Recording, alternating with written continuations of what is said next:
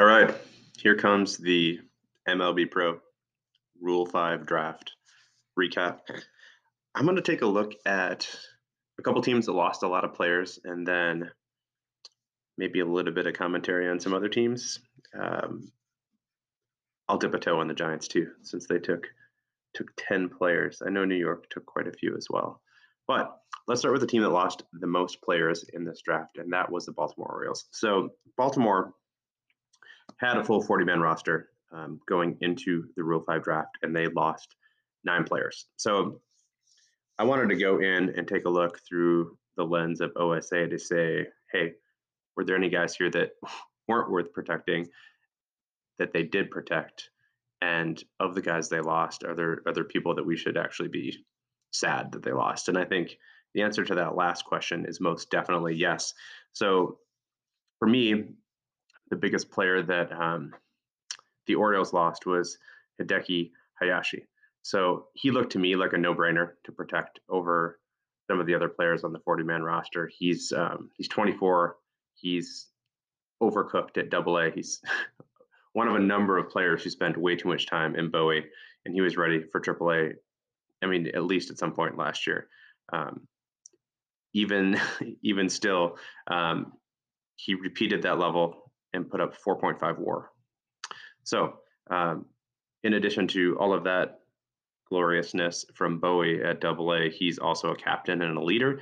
So I think that that was just a really big loss for the Orioles. Um, I perused their roster, like I said, to see if there were guys that I could um, see that maybe weren't as much of a future contributor to the Orioles organization. So I looked first at the offensive side. Um, I mean, you've got a 27 year old utility player in Curtis Jordan, who's likely not going to make any contribution to the Orioles' next contention window. Um, and the same thing with 30 year old second baseman Michael Antonio. He's, you know, a one war player with absolutely nowhere to go and no upside. So to me, keeping Hideki Hayashi um, would have been a no brainer over those two for sure. And if you look at the pitching side, there's probably at least, I don't know, four guys that I could have seen either leaving exposed or DFAing to to make a roster spot for Hayashi or some of these other guys. Um, so one of the other picks that they lost in this was Clark Schmidt. Um, again, a guy who spent more than more than enough time in Bowie at this point. He's thrown 260 innings there. Uh, scouts see him as being all the way maxed out with you know 60 stuff. Um, three above average pitches with a changeup sinker and curveball and they see a little bit more development that could happen with the slider but he was also more than ready for AAA last year via my my eyeballs um, despite the move you know to keep him stagnant there at Bowie.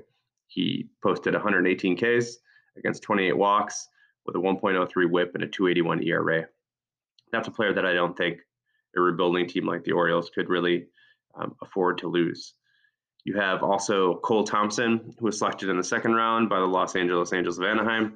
He's still just 22 years old, um, and he he'd been left for dead. I'll describe it in Single A for three years now.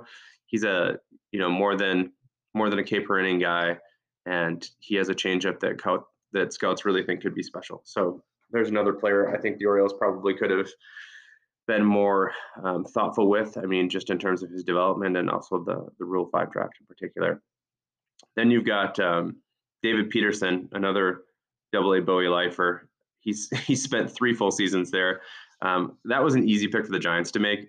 I think he's as ready as he's going to be, with the exception that he's still working on what scouts are calling, you know, a hard biting curve. So there's some control issues there that he's still working through. Uh, overall, when I when I glanced at the at the pitching side of the Orioles 40 man roster, you've got four guys at the bottom of the 40 man that that throw, um, and starting with Jeffrey Wallace. I mean, he's a 55, 55, 40 guy per OSA as a relief pitcher. I just I don't think there's any reason to protect a player like that. Um, Juan Romero, he's a 55, 50, 55 starting pitcher per OSA, and he was protected despite being 28 and having almost no upside as an MLB pro player. Um, Wallace David, he's another, you know, maybe starting pitcher, relief pitcher, 55, 55, 50 guy per OSA, and he was protected despite being basically a you know quad A guy in all likelihood at this point. And then you've got lefty specialist Andrew Wilson on the Orioles roster proper, and I mean he's had a little bit of success in Baltimore, but I think I think he was more than likely expendable as well. So the Orioles, you know, they lost nine players. I saw at least you know six that I probably would have considered. Um, all of the losses probably aren't that big. Um, those four I noted were probably the biggest, and the other five are probably more gambles for the teams that took them.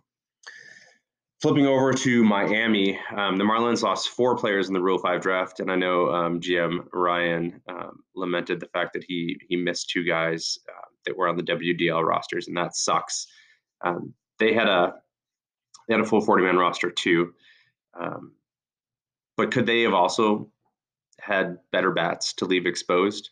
So they have a 26 year old AAA utility man in DW Price that, you know, he he does play second base shortstop and third base defensively very well, but he's really never going to hit enough to matter. I don't think that's a player that needed to be on the 40 man roster.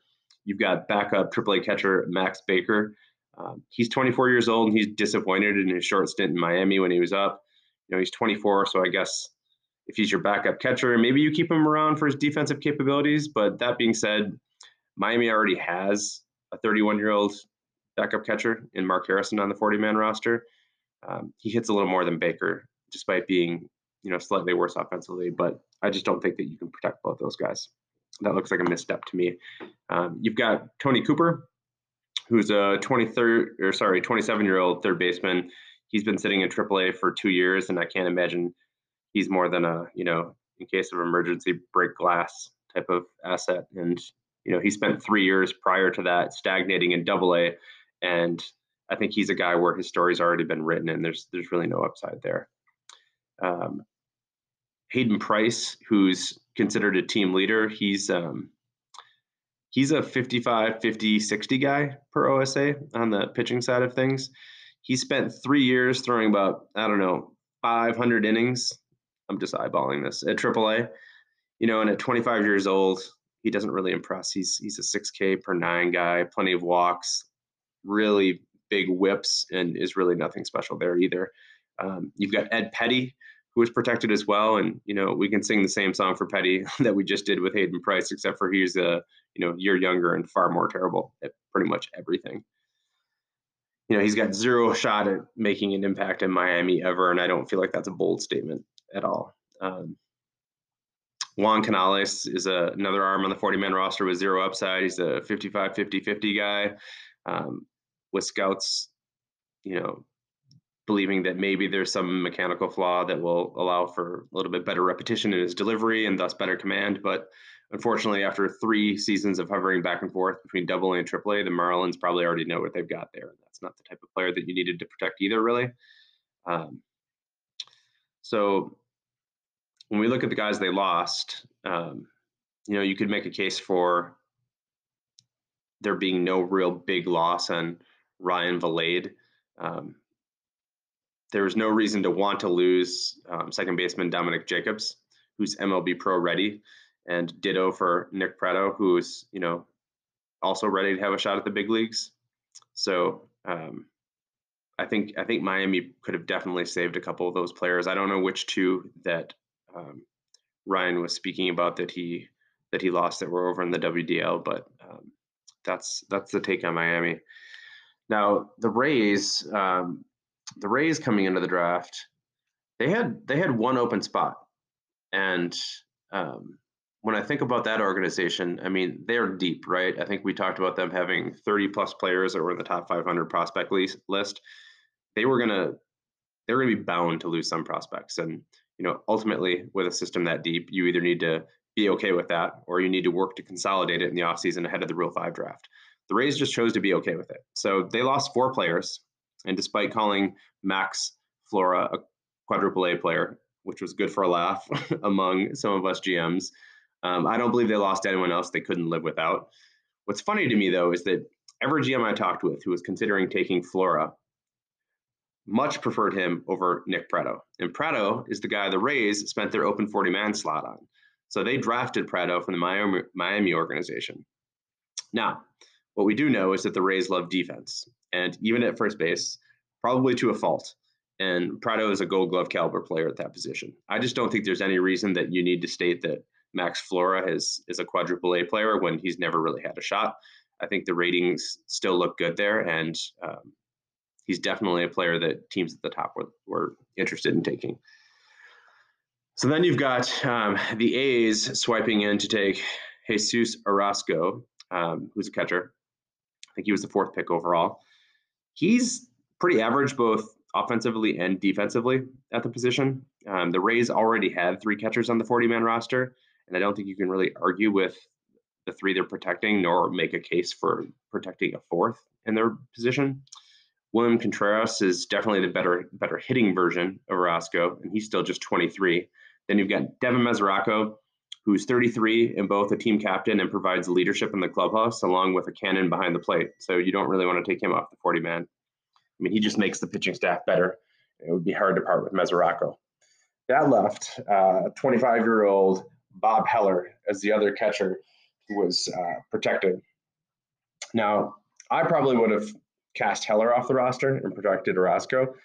Um, I mean, I, would have protected Flora first, to be to be honest. But if it was four catchers and one had to go, it would have been Heller for me. I think um, there's probably more upside to Orosco personally. He's 23. He's got more power and probably a legit shot at being part of an MLB Pro catching tandem. So that's my take there. Um, finally, the Rays lost Josh Gray.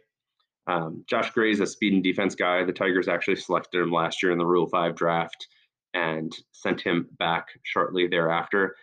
The White Sox are taking a shot at him this year. Um, other than being a terrific defensive replacement and a pinch runner, I don't think there's enough upside in Gray for the Rays to really, you know, lament losing him and leaving him off the 40-man roster again this year. That finishes up on the Rays. Um, you've got the Cardinals, who also lost three players. So um, some of the players are, are intriguing, even if you know they're not players that I think are necessarily going to stick where they went. Um, you had Juan Valentin, who's a catcher, who went to the Dodgers. I don't see him being much of a hit to the Cardinals' plans. I mean, they've already got four catchers on the 40 man roster, all between the ages of 24 and 26. They're all equally as talented as Valentin, if not you know more talented than Valentin. So, having lost him to the Dodgers, I don't think they're sweating that one. Um, Aiden might be sweating the other two a little bit. Um, I don't know. Pete Beard went to the Angels. He's a center fielder. Um, he's a guy I can see helping a major league team this year. He's going to be excellent defensively, and whatever his bad is, it is at this point. He's fully developed. I think part of the draw on Beard is that he's considered a high energy guy and the type of player that can, you know, get a team going for 162 games across a full season. He's a bench guy, but you know he's going to do what it takes to help the team out, and he's really never going to get outworked. He's a high energy guy, so that's probably what was attractive to the Angels there. Um, the Cardinals also lost second baseman Mason Mack to the Giants. He's a low contact, high OBP type of player. His defense is, I don't know, I guess I'd describe it as just fine. He's he's okay. Um, if you're the Giants and you're basically, you know, hoping he finds some way to improve at this point, otherwise he's not really going to have that much of a chance to stick. Um, he's also had the you know lazy label applied to him when he was with the Cardinals, but maybe the change change of scenery helps. Um, I'm just skeptical that he's really going to be an MLB pro player at any point. The Cardinals, you know, had a pretty stacked 40 man roster in terms of hitters, so I don't think there's anyone you're really going to argue and you know argue to peel off that um, that roster to save one of those two hitters between Beard and Mack. The only player from the pitching side um, of the 40 man that I've considered not protecting is probably Stephen Gingray. Gingray's a fun presence in the clubhouse and you know a control specialist especially if he can continue um, working on the changeup and maxing that thing out. But he's likely not much more than a low end bullpen piece in his current incarnation um, down in Memphis. But he's still only 24, so um, I'm sure they're just hoping he gets a little bit better. Now, the Giants, like I talked about, um, they were the team that selected the most players. So I'm going to end this recap talking about those 10, um, specifically the ones I think that have a shot to make it past this year. So here are the 10 players the Giants took. They took a catcher, uh, Jerry Kane. They took another catcher in Juan Sanchez. They took a first baseman in Eric Cooper. They took second baseman Mason Mack, who we just mentioned coming over from the Cardinals. They took Ryan Valade as a third baseman. They took Bernie Williams the second, a left fielder, Hideki Hayashi, a right fielder who we talked about when we went through the Orioles recap. And then they had three pitchers that they selected. So they took Cam Martin.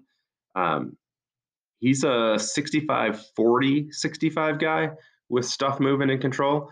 Although I've seen no real major homer problems. I mean, he gives up some homers, but I wouldn't describe it as drastic. I don't think I saw him post a rate over 1.0 um, in his last few seasons. So I don't know. He's got a shot. Um, they also took Ty Griffin and David Peterson, who's a 65, 55, 60 guy, um, as a starting pitcher. He's already basically 26, so there's not a lot of development room with him there. He might just be a guy to kind of fill in for now. So, looking at these 10, I think there's two that have a really good chance to stick at the major league level. Um, more than likely, all these guys will stick um, in the Giants organization. There's going to be really no reason for them to to dump these guys back to their former teams um, during this season. So he'll have a shot to move them back down to some minor league teams next year. But Juan Sanchez, who was one of the two catchers that was taken, um, I think he's at least a decent backup catcher. He's got a really great knack for drawing walks, and he's above average defensively. He's also got great leadership qualities. So I think that's that's the type of guy the Giants could use on the roster and probably even keep him on the major league roster throughout 2023. And then we've got um, the aforementioned Hideki Hayashi, who came over from Baltimore. I think there's no doubt this guy's going to stick, probably even at the major league level next year for the Giants. I'm really curious to see what he does with the playing time he gets this year. Um, the other players, I'm not I'm not so certain that these guys are going to stick on the major league roster past this year. Um, like I said, Mack Valade, um, and even Cooper and Bernie Williams is second. I just I just don't see those guys as having enough. They'll probably get slotted somewhere in the minor league system next year.